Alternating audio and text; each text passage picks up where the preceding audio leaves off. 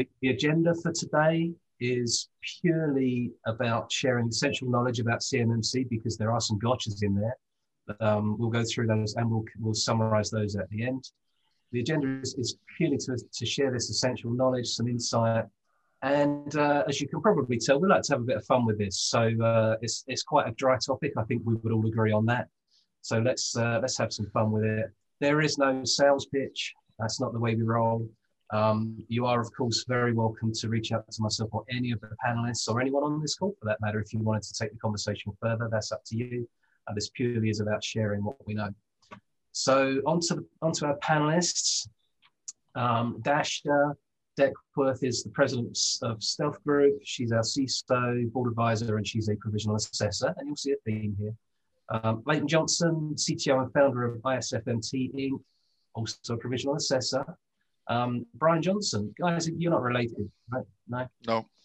No, no relation. Uh, he's a cyber consultant at Sential, also a provisional assessor. Um, David Fairburn, president of Cyber Pros LLC, uh, cyber program architect, author, provisional assessor.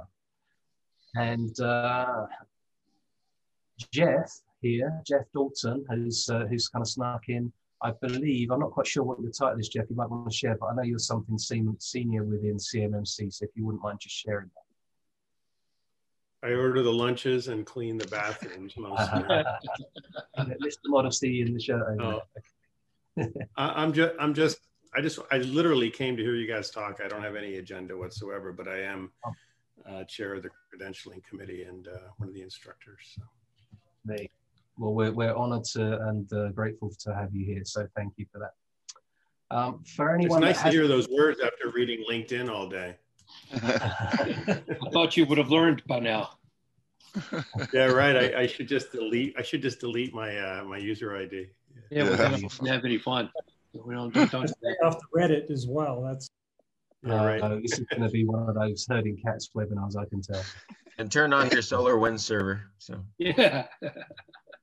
The questions are at slido.com. Not all of them because we have we have various means of receiving questions. But if you have any questions as we go, uh, either use the chat function or uh, go to slido.com. The number, um, the uh, what do they call it? The the number that you need to get this particular webinar is eight two six two five. And Gerald, if you wouldn't mind putting that number in the chat so folks can see that um, as we go. So as I've mentioned, this is so much better when it's interactive. So jammies or not, cameras on, if you wouldn't mind. It's, we're not insisting on it.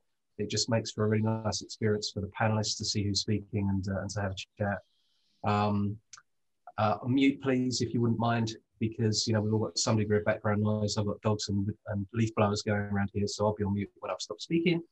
Um, and other than that, let's make a start. So any questions at this particular point? Yes, just wave, uh, wave if you want to ask a question. If not, then we'll make a start. So CMMC, what's that all about? What does it stand for? So um, cybersecurity maturity model certification.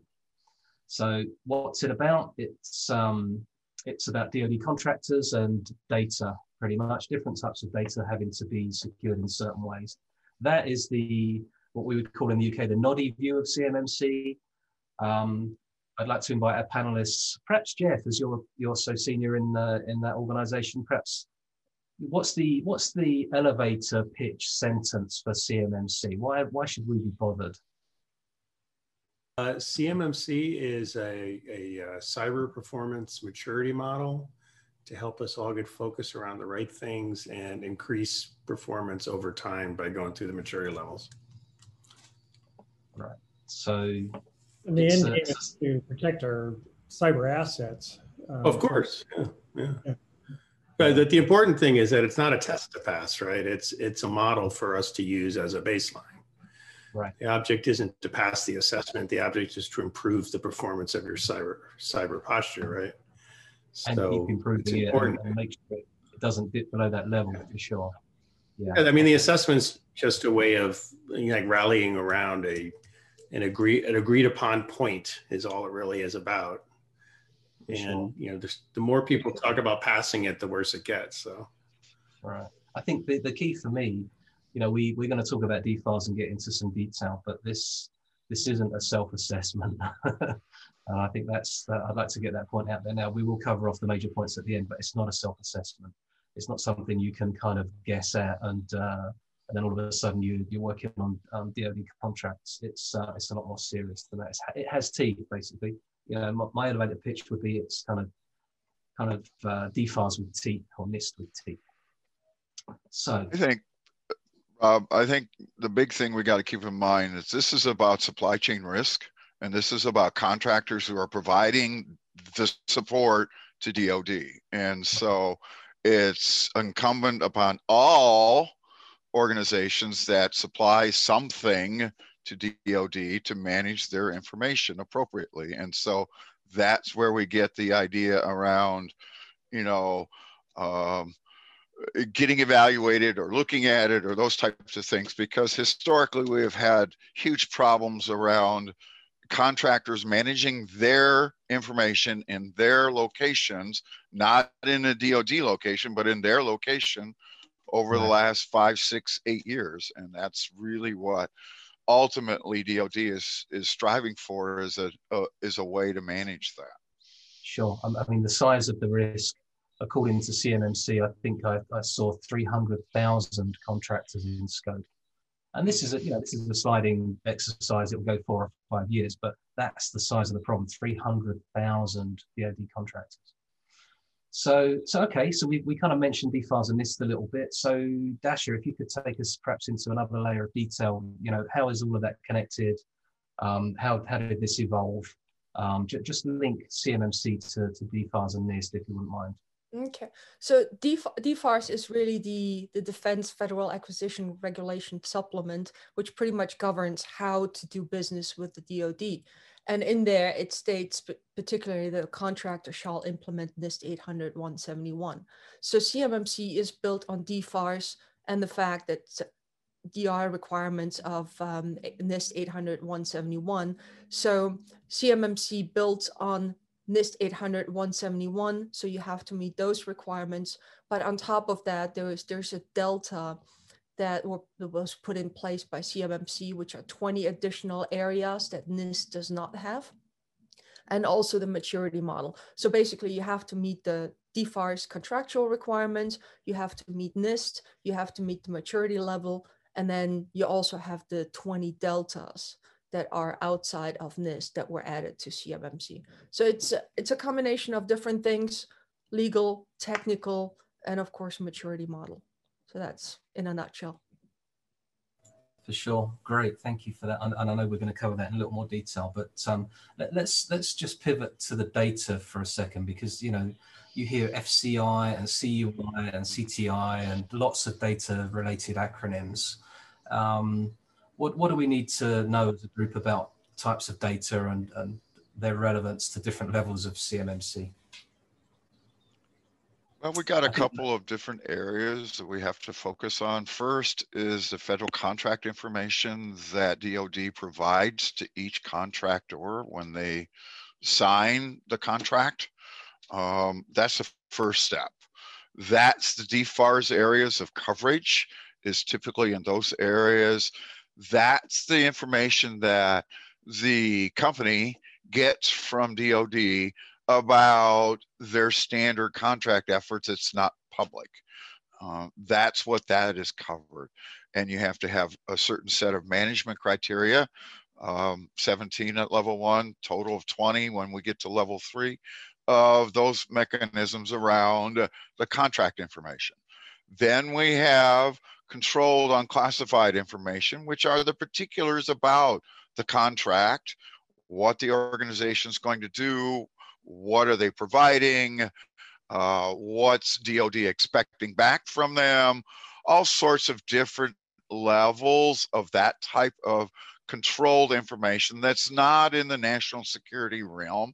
So therefore it's unclassified, but it is controlled because they don't want it to be released to everybody in the world as to what's going on, who's building what, what size, what type, those types of things. There are 14 or 15 different types of that information. Um, the federal organization that oversees that is the National Archives and Records Administration, NARA, and they have produced for the last four or five years a set of criteria around how that's to be managed. DoD has adopted it, adjusted it to handle the specifics that DoD has as part of those processes. Parts of that includes technical information, it'll include defense information, that type of thing, not national security related, but nonetheless important for the suppliers to use to be able to produce what DoD wants under their particular contracts. Gotcha. There is a place at NARA that's called the CUI registry that lists all those things for us to be able to understand in generic terms, not specific to the contract, but in generic terms. And so then this whole process is designed around how the contractors manage that type of information. Right. So is it fair to say, just a rule of thumb, that uh, FCI is pretty much in scope for levels one and two, and then CUI is the focus for three, four, and five. Is that just as a rule of thumb? Is that fair? Mm, I wouldn't say FCI is throughout all of it. So um, yeah, we start with the FCI information true at level one. It increases the um, components around how we manage the cybersecurity of it at level two as we transition to CUI. And so level two is basically a transition step between FCI and CUI. And then right. we get full on on level three for the standard CUI components, all of them. And four and five takes an extra um, focal point in certain areas around certain cybersecurity perspectives and ideas, um, threats, and those types of things at level four and five. Okay, thank you for that. That's that's clarified something for me. I didn't know that. So thank you for well, that. Along with that, uh, I would say too that there's kind of been uh, some debates as far as with CMMC and the data that it generates as we're doing assessments as to whether or not that information that is generated through the CMMC process, it too becomes CUI. I, have seen a lot of communication and stuff going back and forth saying, you know, like an SSP, that's CUI. I know that's not generated from the government, so it's not a CUI. So I don't know if maybe the definitions from NARA might change with CMMC. Right. And just another comment too. You made a, a comment earlier that uh, that these are basically a self-assessment, but it has teeth to it. And I think uh, CMMC has some has a lot of traction. I'm starting to see through other agencies and also on the private side because it's accountability. That's that's the teeth you're talking about. This is the first time that a a uh, a framework has been put out there, a cybersecurity one that has accountability tied to it. Yeah. So yeah. It, it's going to be interesting on CUI what the definition of that changes, but then it's going to be see more on to how what kind of teeth, I guess you might say, accountability that goes with that managing. Great point, Brian. Thank you for that. Thank you for that.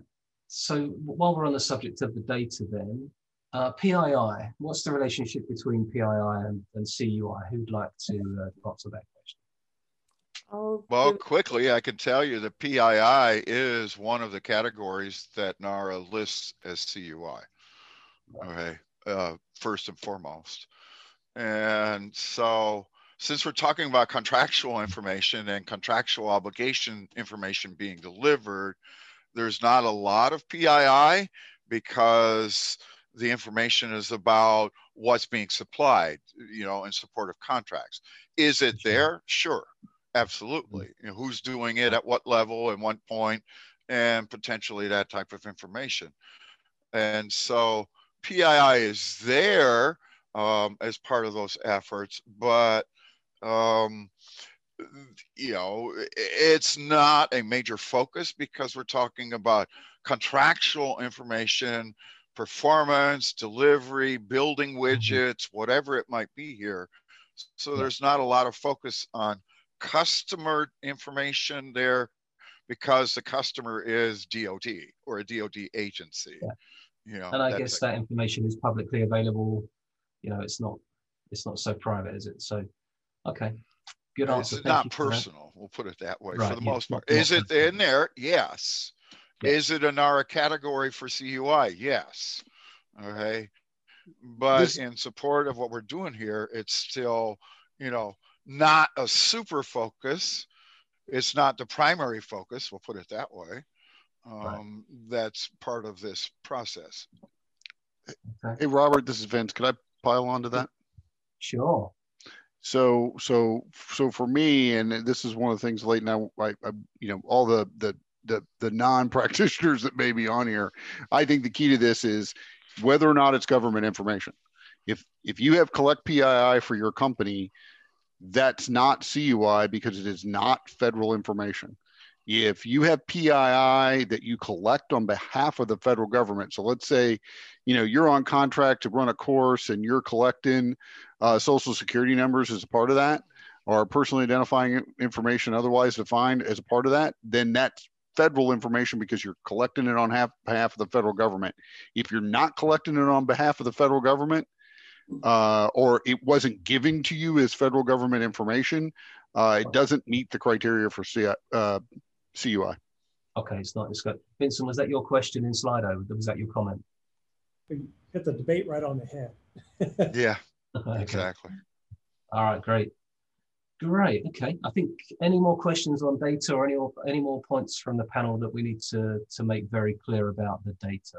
Yeah, I think uh, one of the major benefits of the CMMC model is that regardless of whether it's PII or CUI data that is officially classified as such, the Mhm. protection mechanisms are in place throughout this entire model to make sure that we address those appropriately, regardless of whether NARA or anyone else for that matter decides to change a definition of what is categorized as CUI or PII.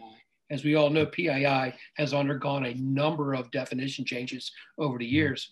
And this particular model, unlike the others, really takes all of this into account so we're able to focus on the data and implement the correct uh, security controls. Gotcha. Great point. Thanks, Dave. Thank you. Okay, I think we've done the data to death. It's uh, just keeping track on time. We've got a lot to cover. So, okay, we, we've mentioned levels. There are five levels. We know that. Who would like to to get into a little detail around the the levels and the differences between them, and even to the extent maybe of of you know how many of the uh, NIST uh, 80171 uh, activities apply per levels? That I, I have a table I could flash up, but I, don't want to do that. Let's uh, let's let's talk to it for now. So, who would like to go through the levels? I'll, I'll take that. I'll take that. Okay. So essentially, again, there's there's five levels. Um, every and the key thing to remember is that they are cumulative. You cannot get to level five without doing one through four. So Yeah. to kind of uh, reaching back to Leighton's point about you know uh, FCI is a level one. Well, ultimately, you know they had to address for that at, at level one. So it kind of snowballs all the way, or waterfalls, if the case may be. I don't want to use the term snow because of you know so you know it it's a key point. to- It's a key point, ladies and gentlemen. This is a cumulative exercise. Yeah. Right. So one is, you know, it's a basic cyber hygiene. Uh, essentially, uh, as an assessment, and and I will always use the term assessment, not audit. Uh, so as an assessment, you're going in to make sure that the practices that are, and there's 17 of them, that have to be in place are truly there. Do the people that are uh, implement them and have to manage those practices, do they understand it? Do they uh, put that information out to their staff so that the information is understood by all. Um, level two, this is where the documentation comes into play. Do you have security plans? Uh, are your processes documented, approved, and signed, and so on? And it just it escalates up. So level three, they called it good high, uh, cyber hygiene, but this is where you pick up an additional 45 controls, and there's 13 others that get added as well. So where you started off with 17 practices in one, by the time you're at level three, you're at 130 plus uh, different uh, practices that you have to have. and ultimately it's going to go up to 171 controls, I believe. Once you get up to level five, uh, I would consider that uh, the equivalent of today's FISMA, um, uh, Federal Information Security Management Act uh, requirements, where you have a mature process of uh, identifying the need for controls, developing, implementing, documenting, managing, repeat. You know, it's a continuous effort, it never stops. But that's what's required to have real time security awareness as to what your environment is. And this is helpful whether you're doing it on your own or whether you're doing it on or behalf of the federal government. Um, so it's highly recommended that everybody go to, to a level five from my perspective. Okay. Right. Not because the assessments are, are more detailed, but because the accountability is there's such a light that gets shown down on that, you know, that it's it's hard for people to outsource that. You can always outsource your responsibility. You cannot outsource accountability. And so, sure. so that takes care of that problem. For sure. I think uh, just to go off piece a little bit, would it be fair to say, you know, in in the real world, DoD contractors um, have, you know, budgets are finite. Um, you know, getting to level five is is likely to be more expensive than level three. Is it fair to say that the majority of contractors will be looking at, uh, at level three? Absolutely. Yeah, I, I, I, would expect the major defense contractors uh, to go to level five, but for the most part, you're absolutely right. The greatest majority will not need anything beyond level three. I think I saw a number that said for level five, there might be 20 or so, you know, top level contractors that would be looking at, at get, get into that level. just to give an idea of scale. Are, but we're not going to publicize them here. okay. Okay, well, so what so what does determine the level then? I think that's a fair question, fair follow-on question. I'm, I'm sorry, could you repeat repeat the question? So, so what determines the level? What uh, how do you know whether you need to be bothered about level one or level five as a as a contractor? Um, I'll I'll punt that over to Leighton. Okay. Yeah. Uh, number one, there's two ways that that gets looked at. The first one is the DoD perspective, which is going to be they're going to put the required level in the request for proposals that the contract organization who wins has to have upon re- award of the contract. And so they'll say level three, they'll say level one, they'll say level four, whatever it might be, right mm-hmm. in the RFP, in the request for proposal. That's a choice that is made by the program office that's a choice made by the contracting officer. That's DOD's view. Right. And that's what will have to be there for each contract to actually get awarded to whomever is the winning party of the evaluation. The second view that is currently happening is DOD has projected that about 75% of their contracts, roughly, um, in that neighborhood, would be level one only. Then they said there would be another, oh, about 15% that would be level three. But what I have seen in the marketplace just over the last six months hmm. um, is that most all contractors are shooting for level three because that makes them eligible to be able to bid on contracts. Right. And so that's what they're looking at from that perspective. And we've seen in the marketplace and many companies that I've talked to over the last four or five months that are looking at it from, well, I can then be eligible. And so I want that. Yeah, I, I, just, can I just stop you at that point? So is it fair to say that, that eligibility is one thing, but, but actually the requirement is to be certified at point of award, not point of RFP release? That is correct. It is at point of award, and they've made that very clear. And all of their information is that you need to be at the assigned level in the RFP at the point of award of the contract. Brian, I'm sorry, I cut across you there. Did you have something you wanted to jump in on? Oh, I'm just uh, conferring with, with what he said that I've yet to have one client, I've talked to several of them that want a level one. Every one of them is asking for level three. So, right, right. And right. it's one of those situations where it's better to have it and never use it than want to use Right. it, and have it.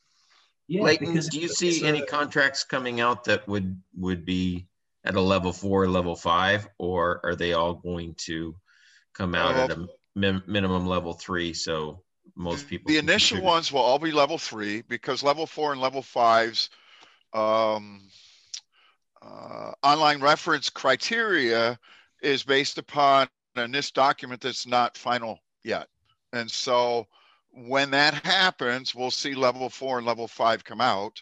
But at this point, which is 800, 172, eh, that's still in draft. It's still in final draft version. It's not official yet. And so there's, you can't really set a criteria because there's still a possibility of some of those being reworded or changed. Got it. Got it. Okay. So I think we've covered the levels. Any any questions? Let me just check to see if we've got any questions about levels. Um, no. Okay. Let's get on to let's let's pivot again ever so slightly into finding an assessor. How do you find someone? What's the process? You know, you, you see acronyms RPO and C3PA, 3PAO, and R2D2. I don't know. Let's do the Star Wars. Yeah, right. so okay, so what's the engagement model? How do how do folks uh, they know they need CMMC to some level and they want a conversation about it? How do they engage? So right now, during the provisional assessment or the, during the provisional phase, um, everything goes through the CMMC AB board. So basically through Jeff and and his team. So everybody who is currently bidding on a contract that has any of or RFP that currently has a requirement in there for CMMC certification, they would need to contact the CMMC AB board and they are currently reviewing and prioritizing just because there are not that many assessors yet. Uh, I think we don't even have C- completed C3PAOs just yet. So they're handling it at this point. Once we have, once all the verbiage on the DoD side is completed um, and we have everything, the C3PAOs out there, there will be an official marketplace on the CMMCAB side or website where you can go and see who is all out there, who is a certified assessor, who is a C3PAO company, who is an RPO, who is an RP. So basically, all the consultants, the companies, the certifiers, the assessors that have been or have gone through the training by the CMMC board, they will be listed there. So you can then reach out to them directly and uh, and engage them. Okay, so putting myself in the position of somebody that needs these services, I heard RPO, I heard C3PAO, I heard RP, um, and I'm shaking my head thinking, what the hell is the difference between that lot? Who'd like to take that question? I'll take it. All right, All right. let's start first and foremost. Um, DoD only announced the first seven contracts yesterday that require CMMC um, accreditation. Those are the Oh, okay. first ones, and those It were put out and yesterday. All right. Okay. Uh, so that initial process to go through the initial efforts for the next six, eight months is going to be focused on those before Right. anybody else gets to it. All right. So question, that's the first what- thing to what- keep what in level- mind. What level did they come out at? What level did they, They, come out I at? haven't read them. I just know that they announced which ones yesterday. Okay. All right. Um, I haven't gotten the RFPs to read them, but that's what they did. So, and most of those were pre-selected by DOD intentionally because Mhm. of the information they have, because of what they cover, because of the contracture structures that'll need to be put in place. I mean, clearly there was a couple of them that are very, very big, um, and others that aren't, but you know, that type of thing. Second, uh, there's two primary organizations to always keep in mind when you're looking for assistance in assessment af- efforts. You've got the um, the um, the RPOs, which are the consulting group to help everybody get ready. Okay, Right. and they all have um, potentially assessors assigned with them through either direct W-2 criteria or 1099 contract, and they will have registered practitioners who are versed uh, in CMMC to assist the organizations to get ready. Then there's going to be the second part, which is the assessing organizations, which are called um, C3PAOs. There isn't any official C3PAO yet, at least not as of last night in our long term discussion at the AB. There's nobody there yet. There are several organizations who are close, but there's nobody listed officially yet. All right, as part of those processes. So nobody can actually perform an official assessment until the C3PAOs are in place. And so that's where the provisional assessors that are on will be functioning and doing those as they come up as part of those processes. The right. CMMC AB is guiding that process. They put together an incredible background of support mechanisms to be able to do this. Um, they are bringing in uh, ISO standards around certification for organizations, certifications for individuals. Um, they themselves have to go through a certification for being an accrediting body, etc. Right. All of that to put it in standard practice. But the two organizations, um, the one other thing I do want to catch is that C3PAOs can also perform pre assessment consulting but the minute they do that, they cannot be the assessing organization at all. That's a total split. There's a conflict of interest clearly there. So it's one or the other from a C3PAO perspective. But RPOs can do the pre assessment consulting, thing. they cannot accredit. Right. So it's a question of marking your own homework. You cannot mark yep. your own homework. The CMMC AB marks the homework of the C3PAO once the yes. assessment has concluded. So it's, it's that is correct. I, I mean, the C3PAOs report their findings to the AB, who then issues the certification to the contracting or contractor. Right. So there's that extra check in there. So mm-hmm, you know, absolutely. And if there's any disputes or issues, you know, they don't like what they got or whatever, the CMMC AB has an entire dispute process in place. Robert, yes. can I ask about that? Yes. Yeah. So, Leighton, I read about um, uh, changes on the fact page from the DoD acquisition website that actually changed the uh, AB as being the issuer to the C3PAO being the issuer, uh, which was a surprise to me. Can you comment on that? Defer that one to Jeff. Jeff, we're so glad you're here. yeah, like I said, I'm just listening, but um, a couple of things. Um, that is true. Uh, it's a it's a residual effect of the ISO 1711 journey that we're on. Um, so if you look at how ISO works, if you if you get an ISO 27001 accreditation, for instance, it's actually the registrar or they're what they call the certification body that that that gives you a certificate. Essentially, they hand it to you. Um, that is true. That we, when by the time we are a 1711 organization, that will be the case for sure. The transitionary period, which is 24 months in duration, has yet to be planned out, and I, am actually going to be on the hook for that myself. So um, I'm working on it now. So I don't. Uh, so so what you're saying is this is the long term plan that the AB is going to issue the certificate, but uh, pending that ISO certification, we're going to have to come up with another accommodation. Well, there's going to.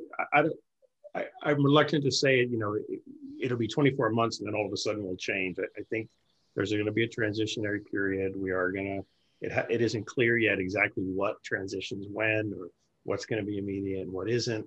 Sounds to me like the DoD put that on their websites. I hadn't heard that, so sounds like that's something they're very interested in doing. You know, pretty much right away. So I, I don't have a definite answer for that, but there's a whole slew of things that are going to be required of us and the C3PAOs because of ISO. Um, that is one of them. So there are others as well. So I would presume by that, I, I was also interested in how that was going to impact the arbitration process. To me, that seemed to be a pretty significant shift. Um, but it sounds like maybe that that that needs to be planned out as we move from provisional assessments yeah. that really don't count to ones that we're holding people accountable. Yeah, the ISO 1711 um, requirement, which is something we believe in and, and agreed to, wasn't well. I, it was it was unclear until the contract was released that that was going to be part of our mission. So there were a number of things that we planned on that now have to transition. Now, like I said, it's a 24 month period. Some things will transition right away. Some won't be able, we won't be able to transition right away. I don't know exactly what those things are yet, but that is definitely one of them that will transition. I don't know when or whether it's soon or later uh, we have a deliverable due at the end the end of this month to uh, define all of that. So it's being worked right now. Thanks, Jeff. Thanks. Thanks, Vince. I think it's fair to say for those guys that, for those folks that joined to learn something and get some insight about CMMC, I, I hope this is delivering for you because it is for me. Um, I, I, have a question uh, in the chat just related to levels and assessments. So it's, you know, we're not going completely off topic. So um, can a small company obtain a level one certification without going through a CMMC audit, we call it assessment, with a self-assessment? We currently don't have any contracts, but we want to be able to bid on contracts as, as a sub before getting into a long, long process to obtain our level three in the coming years. So we want to get to level one and we want to self-assess, I think is the question. I guess self-assessment is exactly what CMMC is taking off the table. Is self-assessment. Exactly. Right. Okay. It has to be a third-party assessment process. Can they get the third-party assessed at level one? Yes, easily. Yeah. They just get onto the marketplace once it's up and running and has everybody there. Uh, negotiate with a C3PAO, and if they're ready, then have the assessment performed. All right. The point is self assessment is being taken off the table for all new contracts. That's right. the other thing to understand about CMMC. It's only focused on new contracts starting 1 December this year. It's not focused on current efforts whatsoever. And so that's why there's this five year transition window because most federal contracts from DoD are five years in length when you take all the options, and that's exactly why they did it that way. Right, is because of that timing. You know, one plus four or whatever they do in those efforts with their contractual obligations. And so this is only for new. This is only for um, uh, it's for all levels. But as we progress, the contract documentation, the request for proposals to determine the required level for the awardees of the contract. The, if an organization wants to get a level one so that they can bid on contracts in the future, there's no problem with doing that. It's part of the marketplace. It's designed around doing that because we'll have both uh, RPOs and C3PAOs on the marketplace.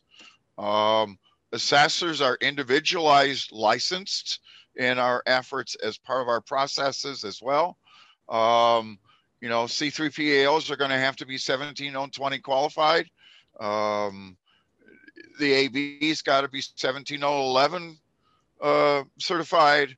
Um, eventually, all the assessors are going to have to end up getting the 17024 certification, as the case may be.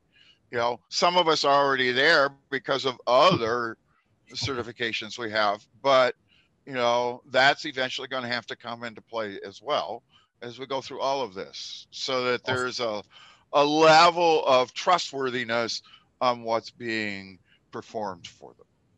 Great. So no self-assessment. It was William actually, William Eubank that uh, that raised that. He raised he's he's raised a point. I don't know if it's a question, perhaps it's a discussion point. Um, he spoke to William. Did you want to go with this, or do you want me to read it for you? It's up to you.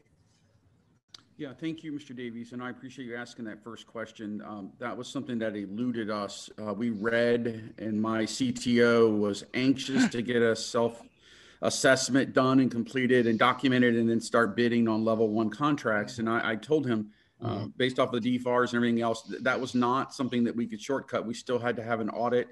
Uh, but there was no parameters that we could find anywhere that indicated when that would be made available, except when I contacted the CMCC board, um, there was a conversation between myself and them, and they indicated to me that there were 15 companies going under evaluation period. Mm-hmm.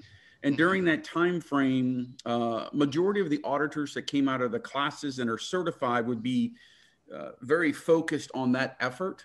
Um, until after that was assessed, there would be lessons learned that would come out of it, along with any type of mitigations and propagations that would uh, potentially come out of those um, that would then be provided to us. Um, until then, he did not expect any contracts to come out for quite a while uh, for even a level one for an RFP. So, uh, just the conversation that just happened about th- uh, three or four that were just led is a little concerning, I guess. Robert, so, can I jump on that? Yeah, please do this. Yeah. So, uh, uh, uh, William, I, I would say let's be sure to, to, to, there's two different piles of things going on here. One is the self-assessment NIST 800 171. That's where that language is is currently valid, right? And so if you're a company who has the appropriate 7012, 7019, 7020 clauses and has CUI, you are still required to submit a self-assessment to the federal government in order to get any new contract, contract mod, etc. Right? So, and that's a do you have it and do you have the clauses, right? So that that's really very separate from the whole CMMC thing. Uh, and I just want to make sure that everybody was out there because if you hear, oh, basic self assessment, I don't have to do that. No, no, no, no, no not for NIST 800 171. That's a different rule. That's not CMMC. So don't don't all of a sudden drop track on that and then get surprised when you can't get your next contract award. Okay, thank you. No, that that's a great point, and I think that's where they actually led me uh, to that, Mr. Scott. Uh, I agree with that 100%. But it was very confusing in the language. Uh, based off of how it was presented. And again, with all the cl- chatter about CMMC, uh, of course, that's the thing on everyone's forefront. Right. Yeah. Everybody's talking about CMMC, but the DoD added these two new rules for self-assessments against 7012 that we didn't really expect. I don't think, and that maybe some of the AB guys who had inside knowledge on this, but I was surprised when they came out with that requirement to turn your homework in. Now, I think there's a great debate in the community about whether or not turning your homework in is required if you just have the clause or if you have the clause and CUI. Um, I have made the argument that that that's what the rules say is you have to have the clause and CUI, and I get that, and I, I agree with everybody who says that. I personally see it as a risk, though, if you are bidding on contracts and you haven't turned your homework in and you've got stuff in the pipeline and coming back and telling that contractor officer, hey, no, I don't have any CUI, so you I don't have to turn my homework in. Give me my award. Uh, good luck with that. I, I, I think you're, you know, if you're a, a small or medium sized business, you are putting your con- future contracts at risk if you don't have your homework turned in. And that's not a risk I'm taking for my company. Um, and that's not a risk I recommend anybody else take. You might be right. You may, you may win the war and say, yes, I am right about this, but uh, it's not a risk that I would take. No, and it's also incumbent upon DCMA to make that determination on current contracts because they're the ones who do the reviews for current is not CMMC. It's not CMMC AB.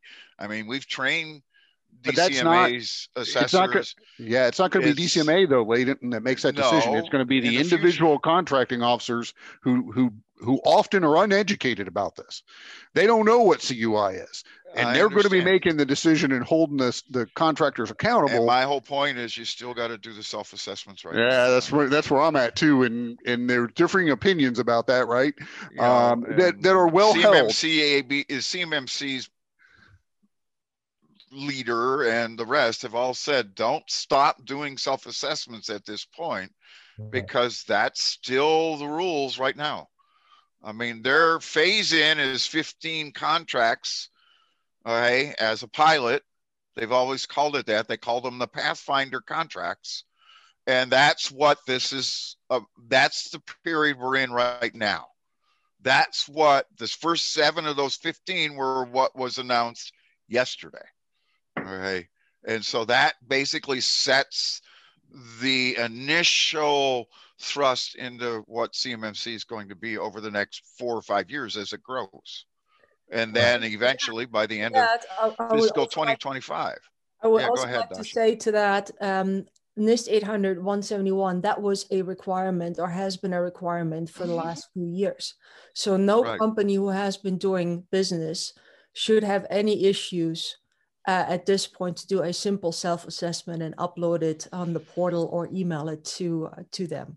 So I think that is really the minimum requirement that we should have. And to your point, uh, Vince, uh, same same as your company, we're in the same boat as well. Is why risk it? The requirement was there for 800 171. Let's do the assessment, even if we don't have um, FCI uh. CUI at this point. Let's just put it out there. It it never hurts, or at least my opinion, it never hurts to have everything in place or be above what is required. That shows initiative.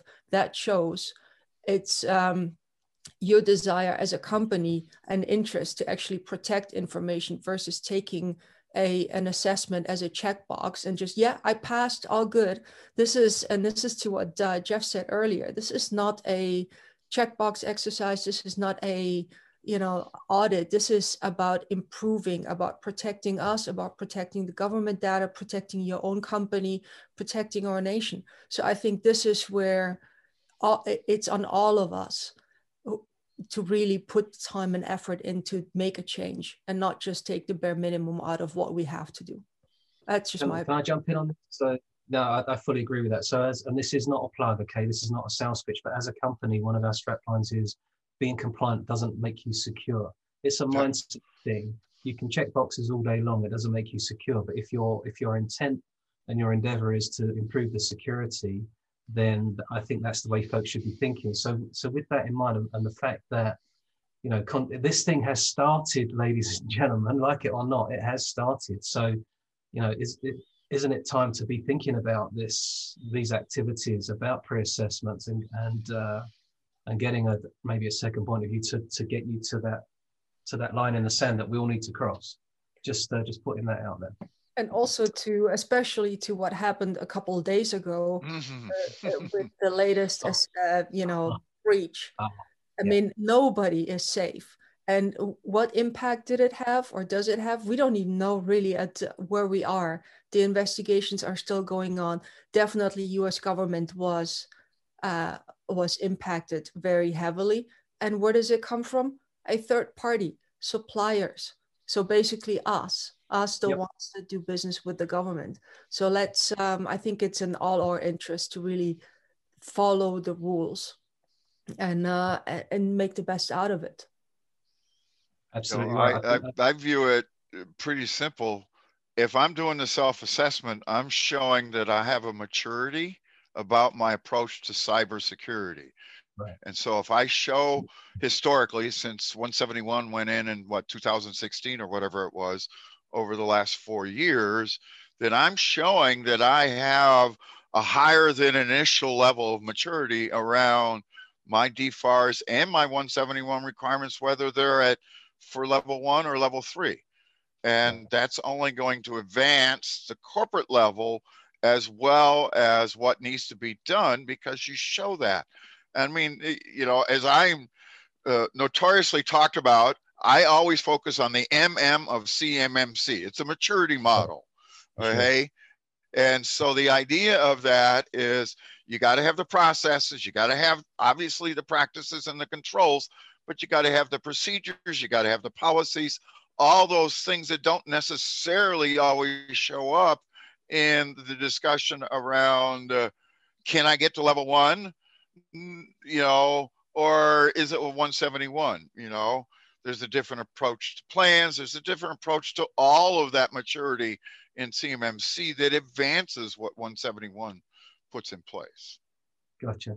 Guys, I I need to take a time check. We are over halfway and we've still got a hell of a lot of ground to cover. And I want to want to cover as much as we possibly can for our viewers. So um, the, the next question, the, the evolution of this, I think the next question is, okay, so how long does this take? I think, uh, and I just want to say something at this point. On a previous webinar, we did say six months worth of evidence around uh, processes and stuff. That's not true. So if, if we could just cover that point off in whoever would like to answer the question. So let's perhaps use CMMC level three as an example. Um, okay, I, I need that. What do I do? How, how long does this take? Where do I start? So I'll I'll get a I'll give it a go. So yeah, initially I I at least I was one of them who put out six months. Um, it is so it is a maturity level. So the whole the whole point here is you cannot on the fly just create when you have an assessor come in do the certification. If you create on the fly documents um, or do a vulnerability scan or show some kind of activities that are required for CMMC, but you haven't done that previously, previously, that's not gonna fly because that does not show the maturity element of what CMMC requires. Now, after clarification, I think there is still a little bit of gray areas here, but overall the guidance is it really depends a little bit on what area on the CMMC you're looking at. So for example, password changes, that's usually 60 or 90 days. Disaster recovery, it's an annual thing. So you cannot expect a you know disaster recovery test for an assessment to be done um, or have the evidence for the last four or five years. So it really depends a little bit on what it is that you're looking at. And it also depends on the on the assessor. Now we're all getting the same training. It's um, we we all are professionals in in the space. So yes, there's a little bit of a gray area, but if if a company can show that they're really following it, and might it be the tabletop exercises for disaster recovery, or might it be the monitoring of alerts, then that will work. But you still need to have the evidence to show that you're really at the maturity level and uh, I'm sure there's uh, Leighton nor uh, you know Brian or maybe even Jeff. You can chime in on what what your take on this is because I know we've been getting a lot of questions, and I know here in the chat as well is so it, it's an individual thing. Every assessor will interpret it different. So what's your take on this? Yeah, I, I agree with you that uh, it's going to be on the control, on the frequency of the control. If it's a yearly control, it's hard to, to gauge maturity. Um, what I would do in that instance, I would look at, uh, it, well, it's a new policy. Does everybody know it? Does everybody understand it? And I think you're from the interviews and stuff you get is that's part of the assessment. Part of the evidence that you'll gather is through interviews is ask them, are you familiar with this policy? Can you tell me what it says? Are you following it type thing? If it's something that's brand new, they don't know anything about it. And that would go for policies that have been in place for a long time. They could have a policy that's been here for six months, and if nobody knows anything about it, to me, that's still immature. So it all depends on the, the main goal of the maturity is that everybody knows it, everybody follows it, and everybody sees it as a cons- that is consistently executed. Okay, so back to the the how long question then, not the pre-assessment part. Let's assume um, okay, you've done your pre-assessment and you're pretty confident that this is all gonna gonna happen for you. You're gonna get your certification. You you engage a C3PAO company to come and do that assessment um, with all of the right levels and everything that goes with that. Okay, the day one, the the um, certified assessor arrives on site. What happens next? How long does that take? Well, that's that's always a good question. How long is a piece of string? Um, it, it really depends on the scope of your of of the CMMC assessment. So call if you level, just as an example, call it level three. I think that's going to be the, the majority. Well, it, it, it really depends. I mean, even level three, you can have multiple offices throughout the US or even the world. Um, CMMC itself has um, has a requirement or past COVID for sure to visit offices. You have to be on site. That work cannot be done remote. So we have to consider that. Um, if in case of big um, multiple offices throughout the US, there will be a sampling that can be done. I don't I don't think we've got the exact number yet as in, as in 10%, 20%. Um, what needs to be sampled, but um, you have to consider travel. You have to consider where is the scope of your of your CUI, FCI CUI data. And I think this is where a lot of companies right now are struggling with is setting that scope because the processes are not necessarily defined. So if you have a really defined and maybe segmented network and processes between your day-to-day commercial and regular operations versus where your FCI CUI data and processes and technology is, that could be very quick versus assessing the entire company. So my the way I see it, recommendation is always try to make the scope smaller as possible. That will make the assessment short. Right. Okay, so you're right. The, it, how long is a piece of string? It depends on what you've got, how many offices, where you're at, and lots of other moving parts. Okay, so I guess that would be a, a discussion point for if you were to take on a, a pre-assessment. That those are the sorts of conversations you could flush out with your pre-assessor. Um, okay, here's an interesting question. Uh, and I, I know there's going to be a feeding frenzy on this one. I know, like, we've kind of answered it already, but I think we need to labour the point.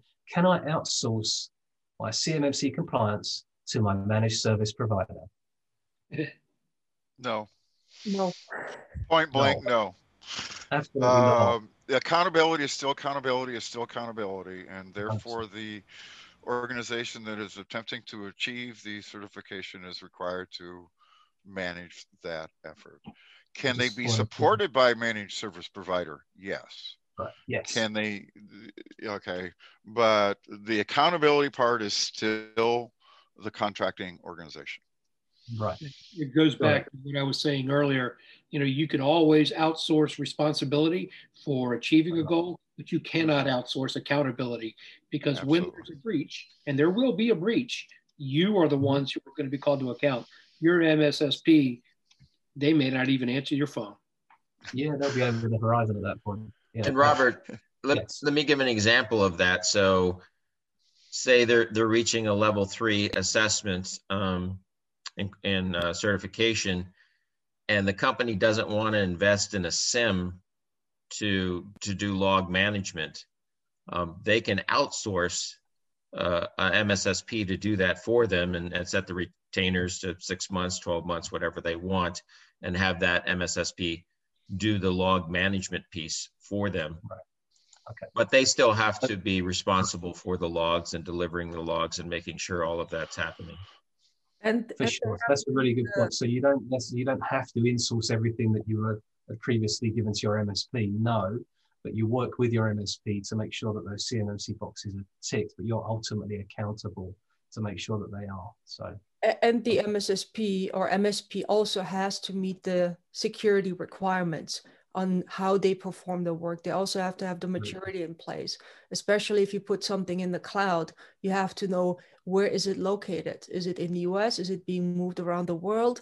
What kind of encryption is being placed? Is somebody monitoring that? So those security requirements that you should have and have, have to have in house, you have to place the same or you have to expect the same from your provider. That's a great point. Thank you, Dasha. And uh, to kind of add on to this a little bit, uh, this is an enabler for companies to be more responsive with their MSSP Yeah. for whatever services they're providing. Instead of just saying, well, you know, company XYZ handles all of my uh, all of my security work, so I'm just going to dump this on them, and then you turn a blind eye. Now you have to be involved in the process, which is where you should have been in the, at the beginning. But Mhm. that's the difference between having a checkbox mentality, which is what auditors do, versus an assessment where you go in and you can look at something in a more holistic um, viewpoint and you can see where uh, you know the practices are actually occurring and that people can speak intelligently as to how their data is being handled whether it's through an msp or not No, great point, Dave. Great point. Thank you. I, I wanted to raise a point about POAMs because you know if you wanted to get your get your NIST, you could have a POAM to fix things in a, at a future date and those types of things. So I see POAMs mentioned in the in the context of CMMC, and you know perhaps during the pre pre assessment, it would be a good idea to have one and an SSP. Um, are POAMs are, are kind of future fixes allowed in CMMC? No. Have at it. Right. No. This is one of my, It- my no. favorite, favorite parts of CMMC. Yes. Uh, If you compare it to, you know, what was the downside? What is a downside to the overall FISMA perspective? Is that a lot of a lot of systems can get accredited on a POAM and a promise, and Mhm. you know, then they're off to the races and they're, and they're going into production. With CMMC, you cannot get certified at any level if you have POAMs. It's not about a POAM is a great way to get there, but Mhm. once you're going for that certification, have your act together. You know, Yep. That's the beautiful part for CMMC. And hats off to uh, the folks that made that decision. And and I'm going to put some of that on Jeff, but uh, you know that takes a lot of foresight, you know, and and guts to be able to make that call. And that is a, a tremendous benefit to CMMC. I know from my background being a security control assessor for DoD over the last 10 years as they attempted to put in RMF and FISMA criteria. That was always one of the biggest deficiencies that the senior management ran into was the ability to say, I'm a crow, I'm approved to run, but I got this hole over here. I got that problem over there. You know, CMMC and taking the lessons learned from those efforts following the NIST guidance under FISMA that they implemented starting in 2014 found that to be a major deficiency. So I think that they really looked at it, it's saying, which is what it says, is it's yes or no, you're there or you're not. Instead of saying, I'm going to do it on a wing and a promise and a budget next year or the year after, that that doesn't work for what we're looking at for maturity. Number one, it doesn't work. And number two, it doesn't work on whether or not they're secure right now. You know, I mean, and what we're doing as we look at these as assessors is looking at both sides of that equation. Okay, so it's not just one side, it's both sides. And Right. so we can't be saying, oh, they're going to do it in 18 months because that's when their budget comes out. No, that isn't going to fly because they got to have both sides of the equation. I mean, we're looking at practices which are supported by our classic 171 control sets that are out there, but we're also looking at processes and maturity around those efforts and do they answer the mail when something happens and those types of things. And the minute Right. you get into the POAM arena, that's not active and that's what we don't want. So Vince has got a sore arm because he's itching to, to jump in at Come this on. point. Vince. Yeah, so so I still have a POAM.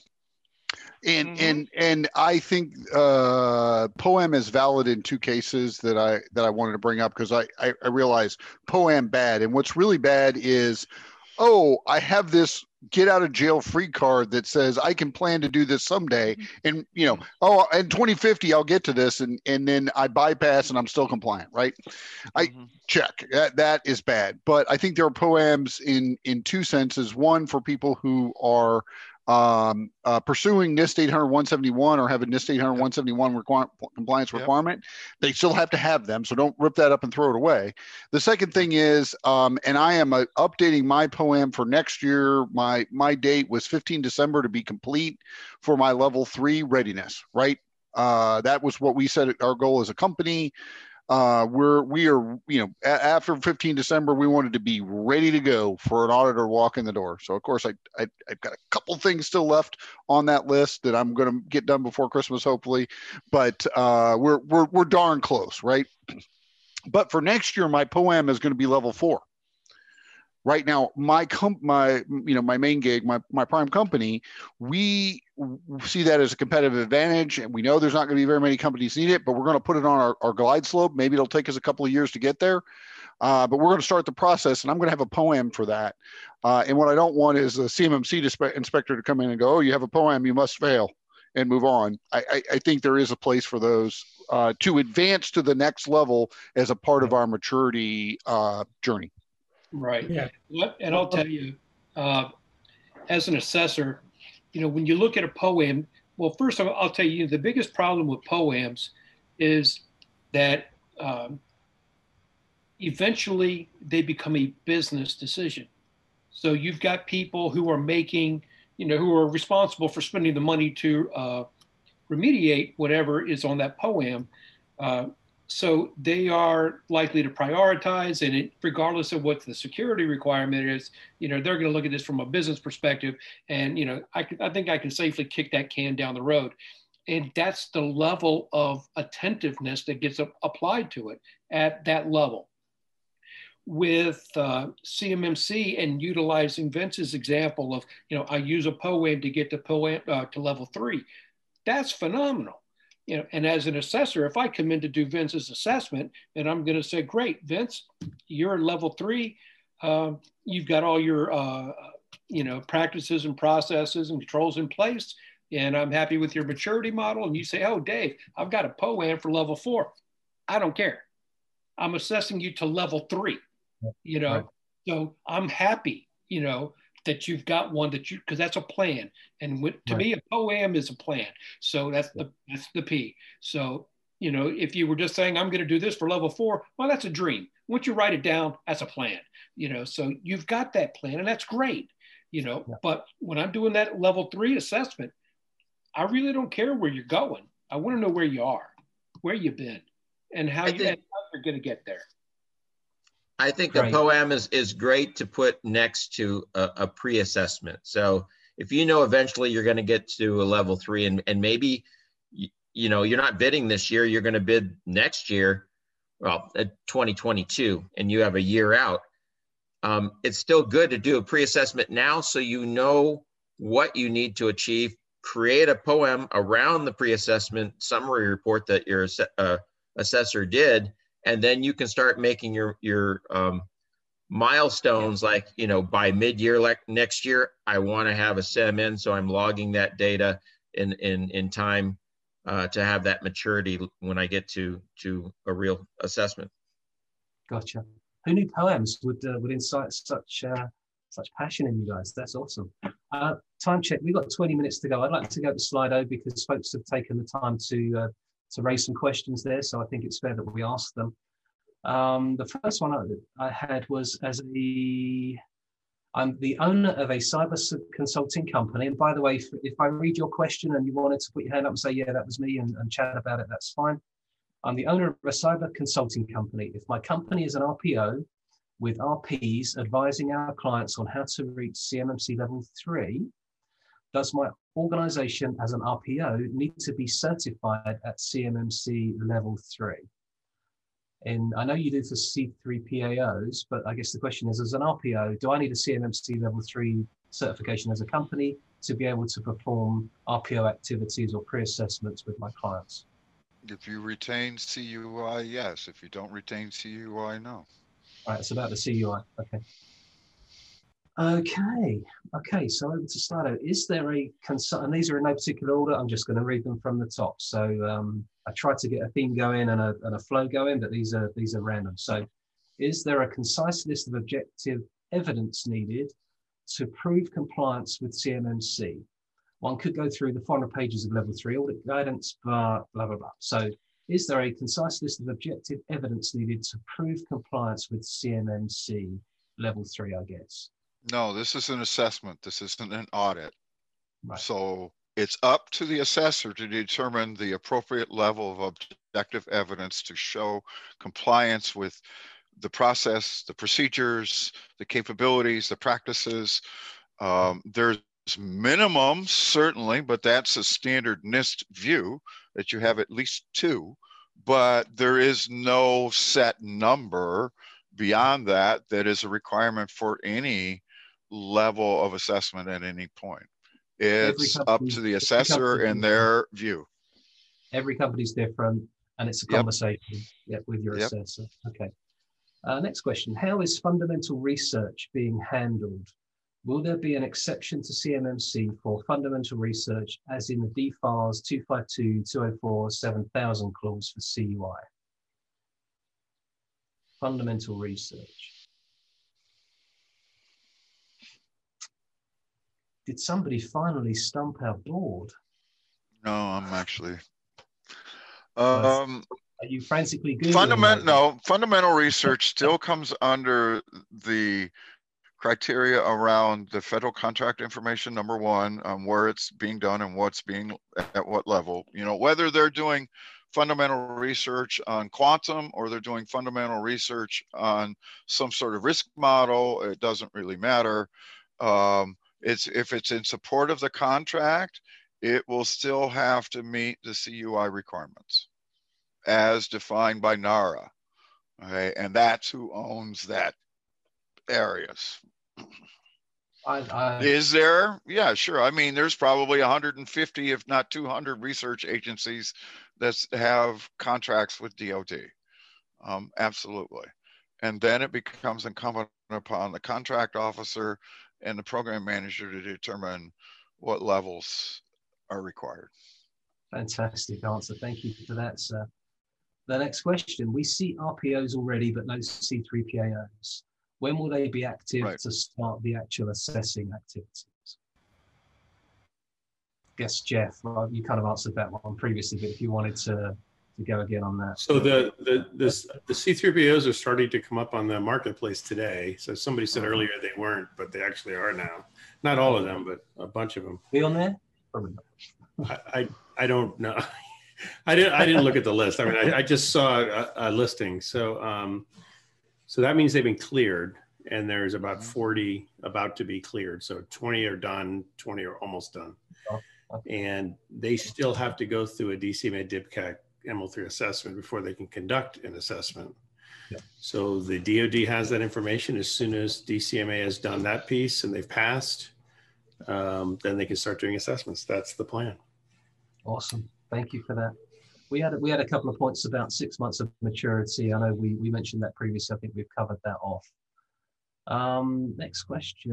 The duration and evidence will depend on the assessor and which area within CMMC. Yeah, okay, we've, we've covered that.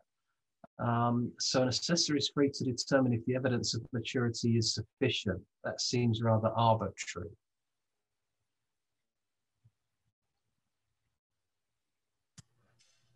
I guess this was the conversation with Leighton and, and the Yeah, evidence. to the what, uh, what, what Leighton said earlier, it's uh, it is a maturity. There's different evidence. Every company is different. So going in there and having that conversation of what exactly are you doing? I mean, we are all assessors. We have been in the industry un, until we have to ask question to satisfy what we're looking for. Sometimes that can be a screenshot of something sometimes has to be a screenshot and multiple reports sometimes it will be interviewing on top of all that people i mean it's it's really different some companies have the evidence right then and there and sometimes you have to dig uh, for several weeks until you get all the bits and pieces of that puzzle together until it satisfies you that yep you are definitely say monitoring your logs and you can correlate if there's a potential threat or an incident or anything like that. So it yeah yes it is a bit well, it's not really arbitrary but um, we all are in the industry. We know what we need to look for.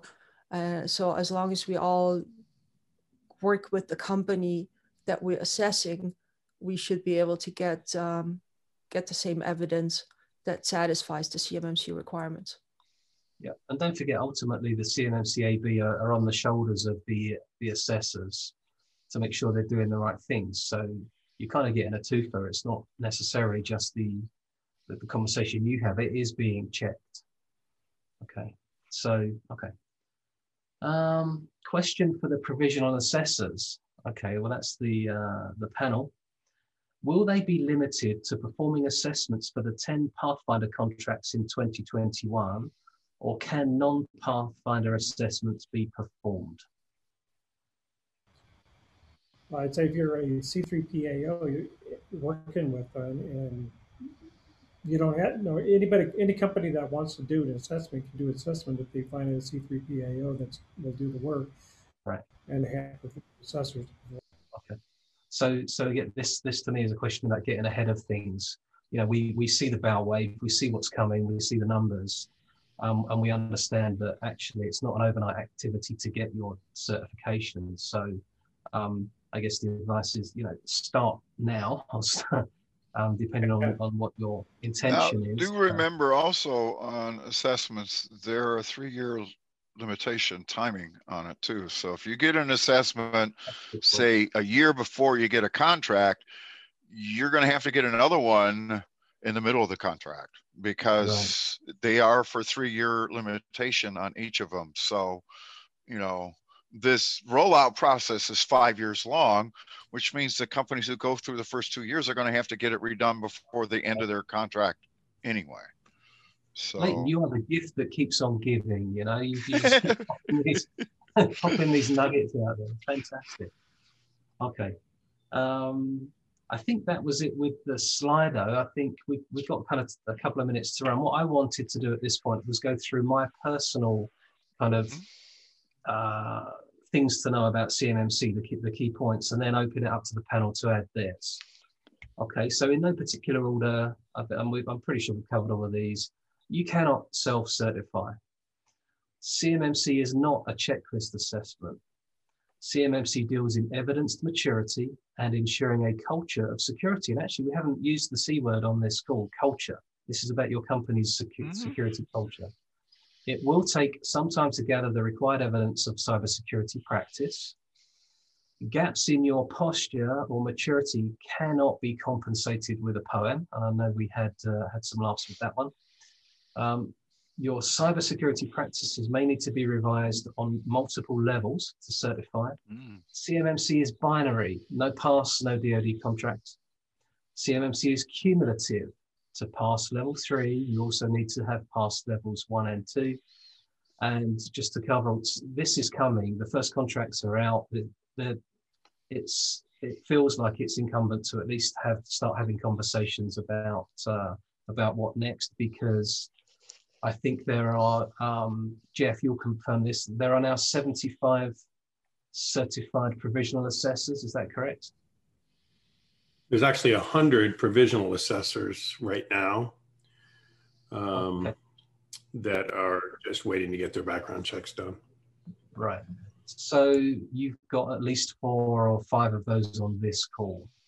So don't, um, I guess that my, my advice would be you know, there is a there will be a supply demand question coming. I know CMMCAB are, are heading that off with their phased approach. We know. So, we know. If you want to get ahead of it, then uh, you know, if, if, just uh, make a start. So, so that's what I had, and I know there are other nuggets around the room. So, if guys, uh, if you wanted to to add anything, um, let's go around the panel. So, Leighton, you're always good for uh, soundbite. Okay. Um, keep in mind that this is a progressive view. And so, because it's a progressive view, your evidence not only has to be reflected of what you've done right now and where you're at, but what you've done to get there. Okay. And it's up to the assessor to determine the amount of time necessary to show that. There's no set, it must be six months, or it must be three months, or it must be 12 months. No, the point is as a maturity model evaluation, you work your way from level one to level two, and then you work your way from level two to level three, understanding those requirements at level one are still applying at a level three. So in the CMMC world, we start off with six areas at level one. In level three, we have 17. Therefore, all 17 have to meet the same that the six did at level one. All right. It's a cumulative viewpoint. All right. So, for example, we got in level two policies. There's 15 areas that got to have policies. Well, when you move to level three, we got two more areas. They got to have policies too, not just the plans that level three requires, but the policies that level two requires. All right. So, that's that cumulative effect. Mm-hmm. And I don't think I can emphasize enough that it's a binary yes no at time of mm-hmm. award. All right. Yep. POAMs on CMMC items specific to CMMC um, accreditation that you've met the criteria are not allowed. Fantastic. Thank you, sir. Business wise, absolutely. Other things, no problem. But Yeah. not Yeah. when it relates to those areas. That's clear. Thank you, sir. Brian Johnson, did you have any kind of summary words that you wanted to, to share? Yeah, my my summary would be, and this is the thing that I'm seeing the most, is that uh, the CMMC is such a change, um, a cultural change when it comes to uh, the audit world. I mean, in, in the past, we talked about with this with POAMs and everything like that, that before that, basically you do an assessment and you had time to clean up those things, so to speak. Uh, this basically takes the goalposts and moves it to the moon when it comes to assessments into audit. So this is, I think, the most awakening thing that I've seen, and also the most um, conversations I've seen from clients is is over this one specific topic that it's pass or fail. So, and that scares them to death. That's that's the thing that scares them to death is, you know, how much preparation do I need to do to to ensure that when we pull the trigger on having the assessor come in, that I'm going to pass it because they could do pre-assessments all day long, but as we all know, IT is a moving target as far as controls go. So think- you could be 100% compliant today, and tomorrow you, Uh, you don't pass, and now you just- you spent that money for nothing. So that that's the what I'm hearing in the with all the uh, chatter, so to speak. That's the thing that's For sure. I think the DoD intent was to frighten the life out of people because they're sick of seeing replicas of their, their hardware being produced by uh, countries other than the US. So, uh, we've all seen the photos, right? Dave Fairburn, concluding remarks, sir. Yeah, um, couple of things. One, um, understanding that CMMC and the work that they've done from uh, from the from the uh, from the board level all the way down to those who have been doing the training on this. This is not a paperwork exercise. This is not getting ready for an audit. This is an ability for all companies to embrace the culture of cybersecurity in a way that will help them in the long run you know both in getting contracts but in keeping contracts and in uh, you know having that degree of confidence that they can not only protect cui as is required but they can protect their own internal uh, information both pii uh, you know their own internal uh, proprietary information and so on in a way that is going to actually manifest itself in showing insecurity. So, you know, it's embrace it as something that will help you to get better. You know, it's kind of like, you know, eat your Brussels sprouts. You know, it's they taste terrible, but you know, good things happen. I'd hate to, you know, as much as Jeff would love to have uh, you know, that Brussels sprout uh, you know, I love Brussels sprouts, Dave. uh, I'm thanks, Jeff. so you know, eat, eat your Dave, Brussels it's a, sprouts, man. Dave, it's a great point. It- you know, we haven't discussed the, the kind of, this could be a differentiator for your business. It is. It's a huge differentiator. It doesn't have to be all medicine. There's some sweetness there. Thanks, Dave. You. Uh, okay, I'm going to go with Dasha. Did you have any uh, closing remarks? And, and Jeff, you're here. I'm going to I'm going to come to you at the, as our exalted uh, CMMCAB guest. I'm going to I'm going to hit you last, but I wonder if Dasha had a, a few final closing remarks. I, I think this has been great. Yes, CMMC, I'm I'm excited that uh, it is happening. It really will make a difference in the companies. It is cultural. Uh, it will require a lot of cultural change. It will require everybody to come on board, um, and I think that's that's great. That's really great progress. Um, one tip for all companies out there that are considering getting CMMC um, certified and getting a pre-assessment done, please start thinking about your scope. Start thinking about where you are, where do you currently have your CUI, who all accesses it, how is it technologically segmented out, or if you don't currently have but want to get into that business or know you're going to bid on contract, start thinking about it, how, where, what, who will actually have access to that FCI CUI data and try to limit the scope. That's going to make it a lot easier For the assessors, that's going to make it a lot easier for you as a company to maintain that environment. And it's also going to be cheaper in the long run. Yeah, cheaper in the long run is, is fair comment. Thank you, Dasha. Uh, all right, Jeff, over to you. My, my, I have one question for you. I know the AB is, is very particular about what you can and can't say about this stuff. So first up, please tell me we didn't cross any lines. I always push the envelope on that, but I think I'm good. Okay. what um what did we miss, Jeff? Well, this has been an I mean, I, I actually came to listen to these folks talk because they're the experts in the industry. I mean, they their experience with cyber and and and helping clients improve performance is the best in the industry. That's how they got into the program. So I actually came to learn. Um, I'm not a cyber expert like like Dasha is or or Leighton is, not to that extent. Um, so it's really gratifying to hear that there's other people out here talking about CMMC with intelligence.